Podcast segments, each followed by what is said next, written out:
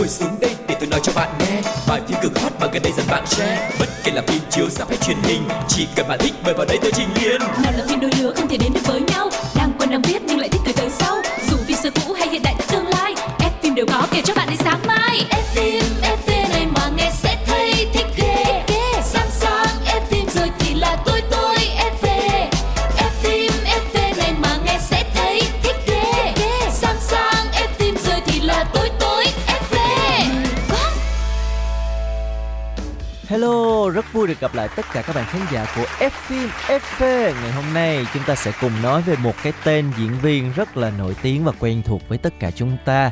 Và người đồng hành với Quang Lộc trong ngày hôm nay rất quen thuộc, xin được giới thiệu anh Cáo. Anh tưởng em quên anh chứ. Em toàn giới thiệu anh trước khi mà đến với lại nhân vật trong Ép Phim ép vê. Thì anh lúc nào cũng đòi là phải mới lạ, phải thay đổi. Cho nên à, hôm nay em đổi vị trí. Anh tạo nét á hả? Đúng rồi. Không, nhưng mà gần đấy.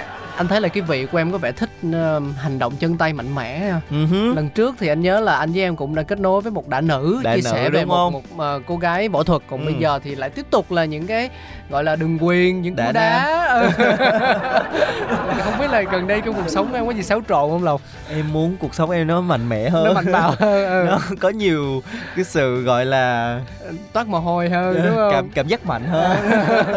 Yeah, các bạn, cái gì nó em đàn quá cũng không tốt. Dạ. Yeah. Thôi, chúng ta sẽ bắt đầu chương mục ngày hôm nay để xem chúng tôi nói về ai nha. Xin mời các bạn đến với chương mục Ống Kính Hậu Trường.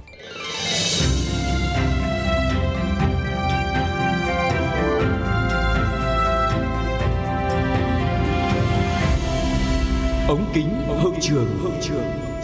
Cái tên này thì có nghĩ rằng là cũng hơi chủ quan, nhưng mà có nghĩ rằng là nhiều người sẽ biết cho dù là các bạn có yêu thích phim võ thuật hay không. Đúng rồi. Ừ. Tại vì thật sự thì cũng không còn xa lạ gì với những người yêu phim Việt Nam nữa. Và người mà chúng tôi muốn đề cập trong chuyên mục ngày hôm nay đó chính là nam diễn viên Trần Tử Đan. Yeah, và gần đây nhất thì Trần Tử Đan đã chia sẻ loạt ảnh anh chỉ đạo sản xuất bộ phim Thiên Long Bắc Bộ, Kiều Phong Truyện. Trong dự án này thì Trần Tử Đan giữ vai trò nam chính, giám đốc sản xuất và đạo diễn, khiến cho rất nhiều người phải trầm trồ.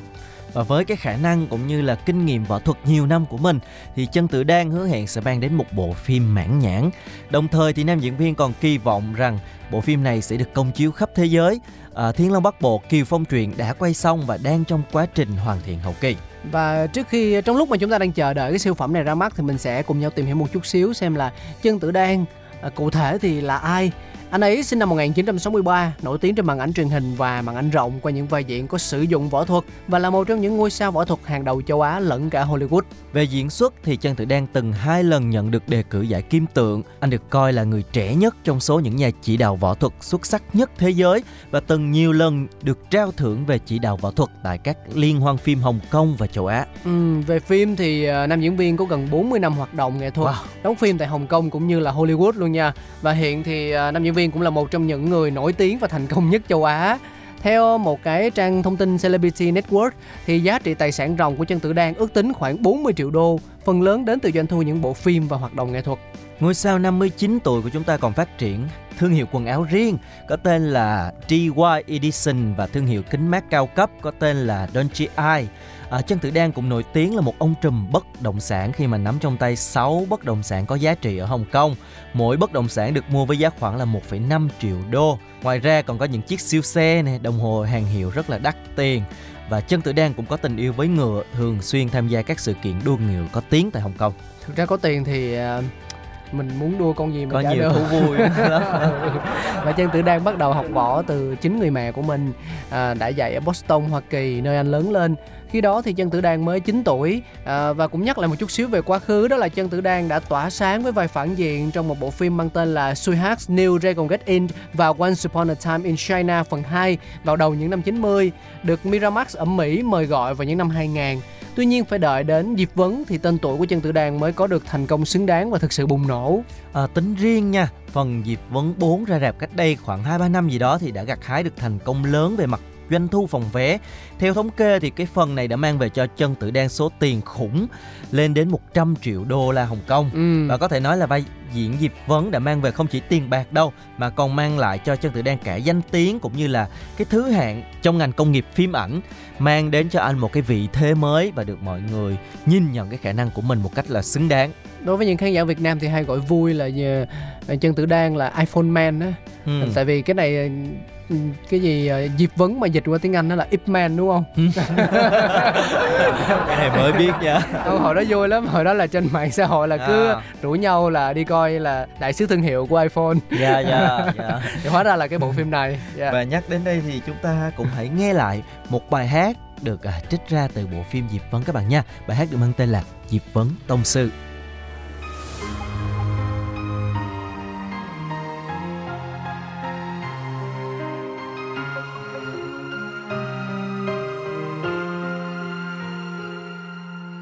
一身好武功，身經百戰仲冇得天下認同，簡樸一生不好功。眾弟子不生受無窮，未為所有的傷痛，多少的武功。躲於那歲月中，仿似霧裏紅，誰能分清吉與凶？勸大家胸襟要大同，便會一世將福心種。一步一拳，功夫意念要專心。找取中線，標準熟記放得真，拳手雙角放中右，斷馬更手拳亦重，用那標子制敵控，若有膽氣便見多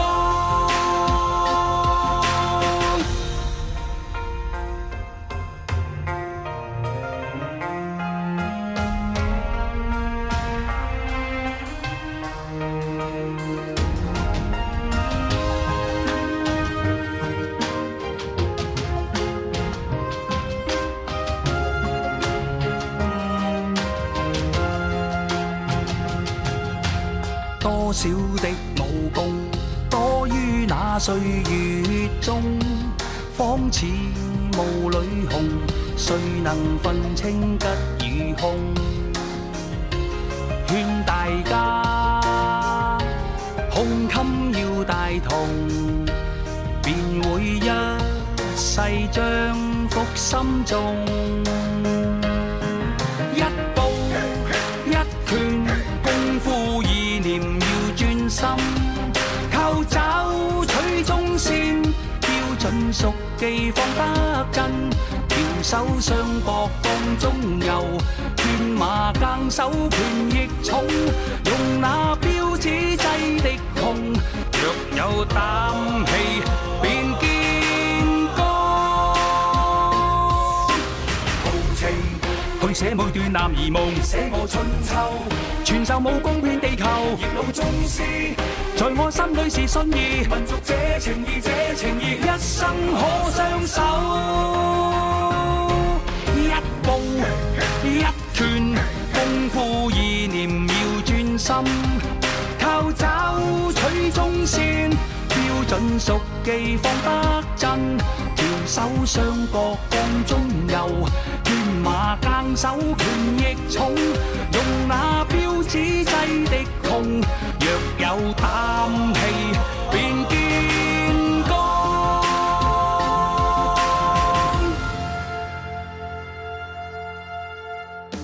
Quay trở lại với những chia sẻ về Dịp Vấn trong ép em ép vê, thì uh, nhiều người cho rằng võ thuật biểu diễn của các diễn viên như Chân Tử Đan chỉ đẹp mắt trên màn ảnh, nhưng mà họ hoàn toàn không biết được rằng là để có thể diễn được như vậy, anh cũng phải trải qua quá trình rèn luyện khắc nghiệt và trở thành một võ sư đúng nghĩa.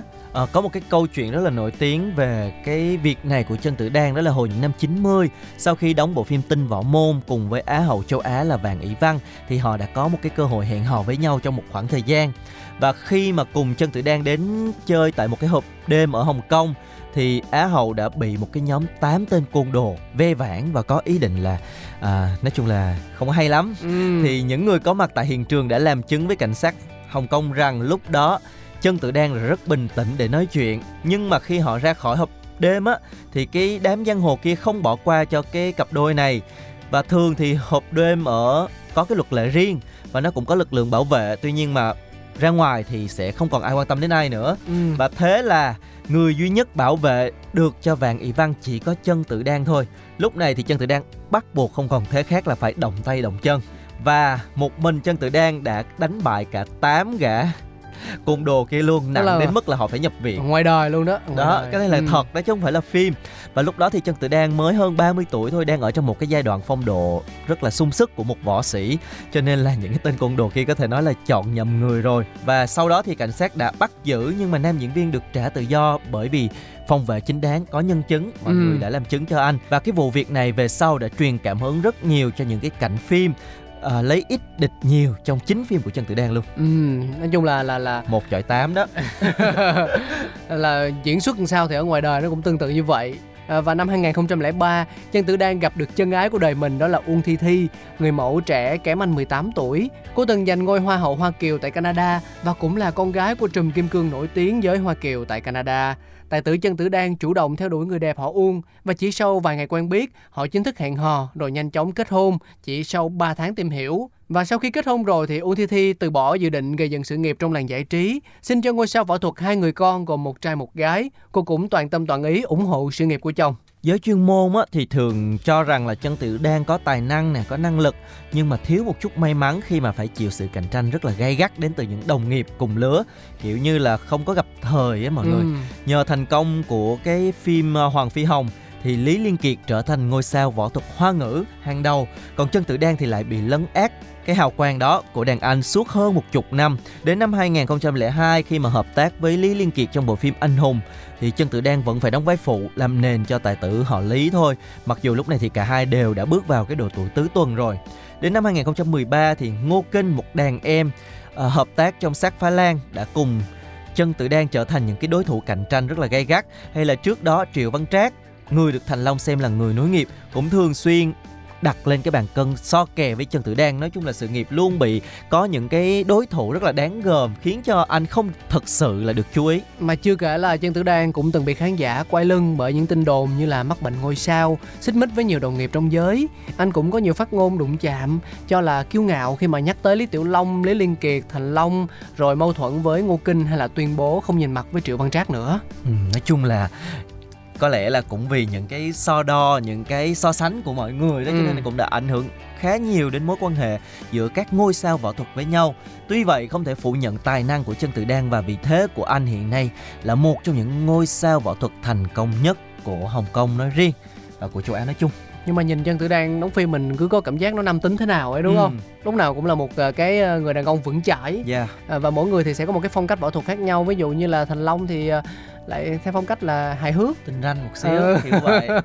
Nó mang lại cái niềm vui ngay lúc ừ. mà anh em múa võ. Đúng rồi. Còn Chân Tử Đan thì lại mang lại cái sự gì đó mà yên tâm, ừ. uh, kiên cường, đúng không? Ừ. Yeah. Và chúng ta nãy giờ đã nhắc đến Chân Tử Đan, nhắc đến Diệp Vấn rồi, thì bây giờ hãy lắng nghe lại một trích đoạn từ bộ phim Diệp Vấn các bạn nha.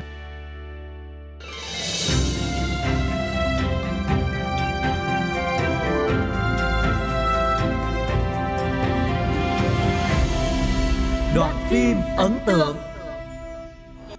Hội trưởng Vạn ở nơi này lâu chưa? Cái đời nhà hội trưởng Vạn tôi sống ở đây. Ông nội của ông ấy là người Hoa, tới đây hồi cơn sốt đào vàng, nên hội trưởng Vạn rất chăm lo cho người Hoa ở nơi này.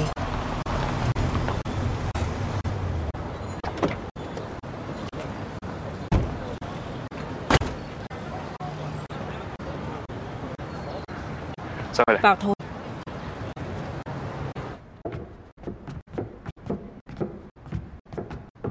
Chú quý, chú quý, chào chú, chào Lưu tiên sinh, để cháu giới thiệu, cái này là Diệp sư phụ, chào chú quý, phần hại quá, hội trưởng Vạn đến chưa? Diệp sư phụ, đến rồi, là sư phụ, lâu lắm rồi mới gặp, ông không nhìn nhầm đâu, là tôi đây, anh cũng tới đây à? Tôi sang đây với người nhà mấy năm rồi. Đúng rồi, lần này anh tới có phải cũng định di dân ở đây không? Là sư phụ, anh vẫn không muốn di dân, chúng ta ngồi xuống rồi nói chuyện. À, xin mời, mời, mời anh, xin mời. Các vị sư phụ, để tôi giới thiệu, vị này là Diệp Vấn sư phụ. Xin chào các vị sư phụ.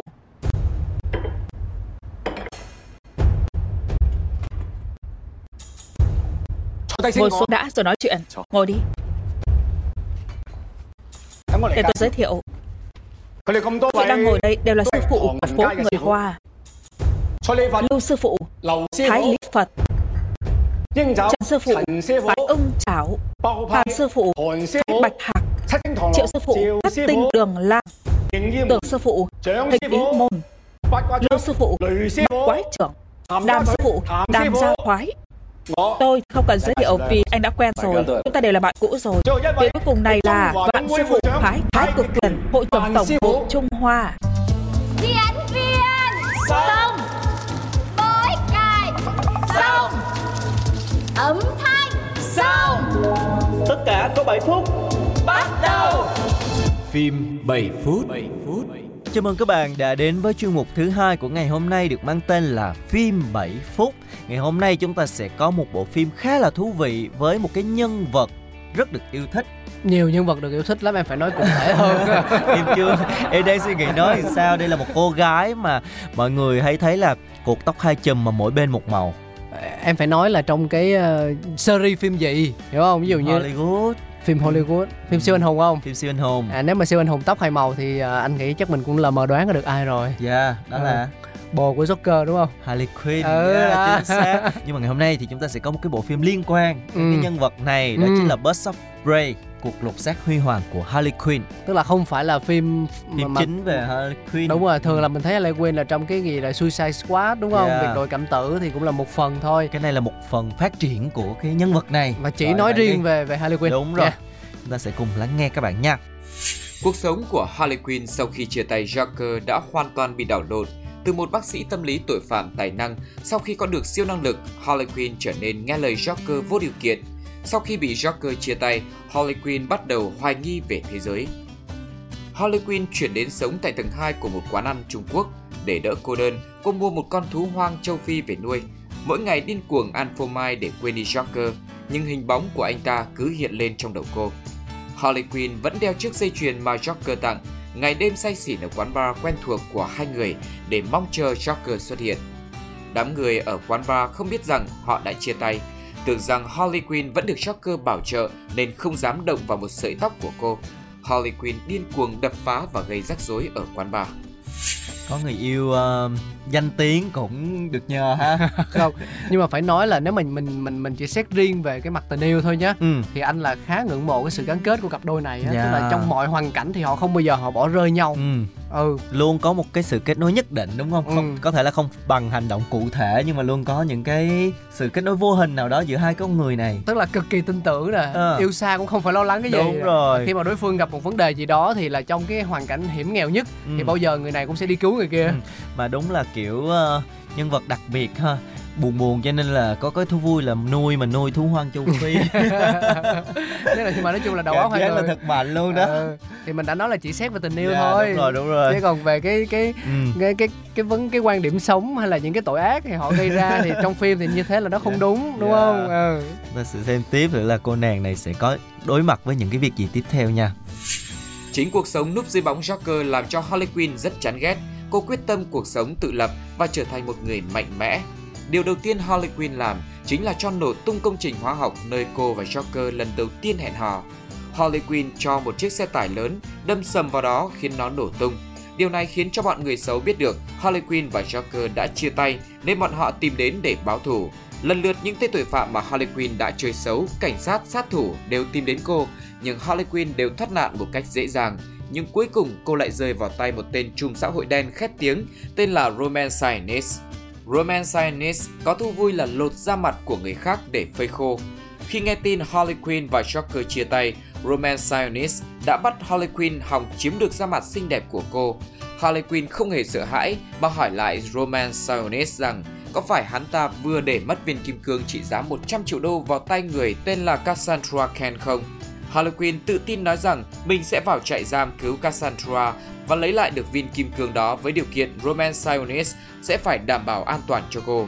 Giao kèo giữa họ được thiết lập, Harley Quinn sẽ phải mang viên kim cương trở về trong vòng bốn mươi tám giờ, còn Roman hứa sẽ bảo đảm sự an toàn cho cô. Sau đó Harley Quinn một mình xông vào đồn cảnh sát đối phó với hàng trăm người.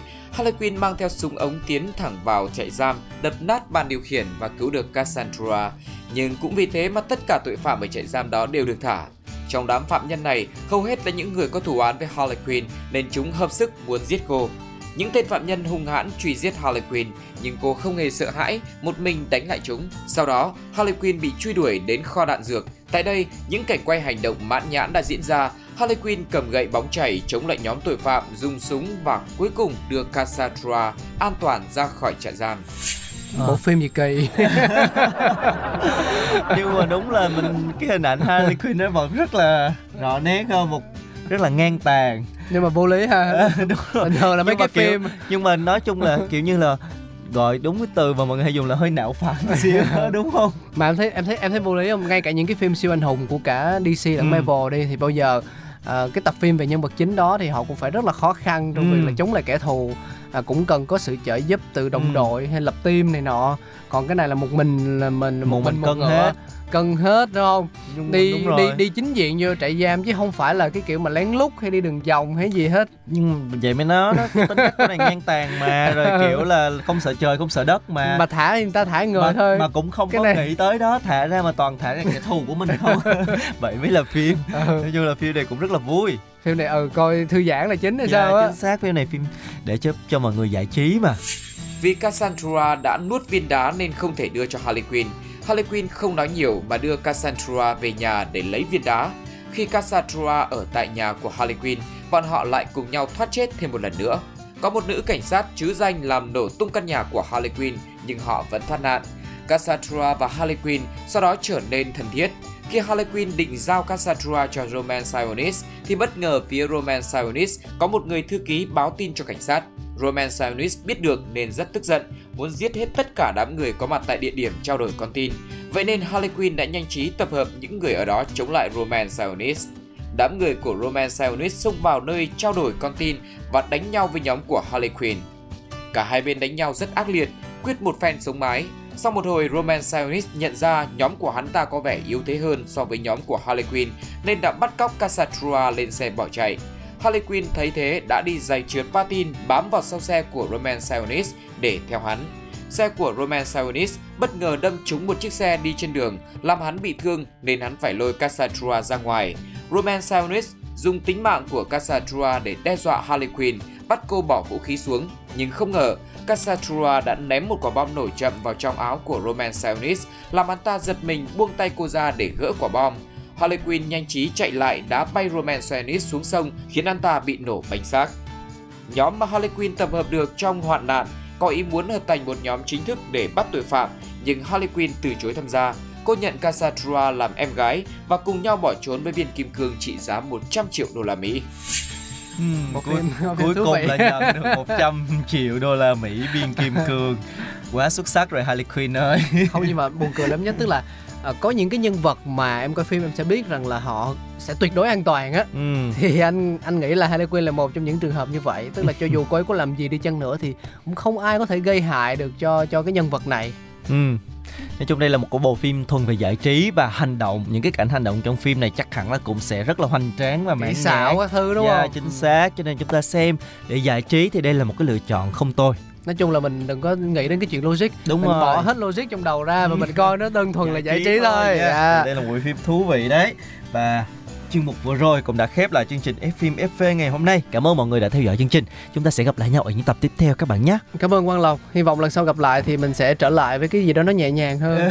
Thấy uh, hai tuần mạnh bạo cũng uh, tốn sức rồi đó. Sao mình lãng mạn ha. Ok, bye bye mọi người, bye bye uh, quý vị thính giả nhé. Nếu mà mình có bất cứ câu hỏi gì thì hãy gửi thư về cho chúng tôi nha. Bye bye. Ngồi xuống đây để tôi nói cho bạn nghe bài phim cực hot mà gần đây dần bạn share. Bất kể là phim chiếu rạp hay truyền hình, chỉ cần bạn thích mời vào đây tôi trình liền. Nào là phim đôi lứa không thể đến được với nhau, đang quen đang biết nhưng lại thích người tới sau. Dù phim xưa cũ hay hiện đại tương lai, ép phim đều có kể cho bạn đến sáng mai. Ép phim.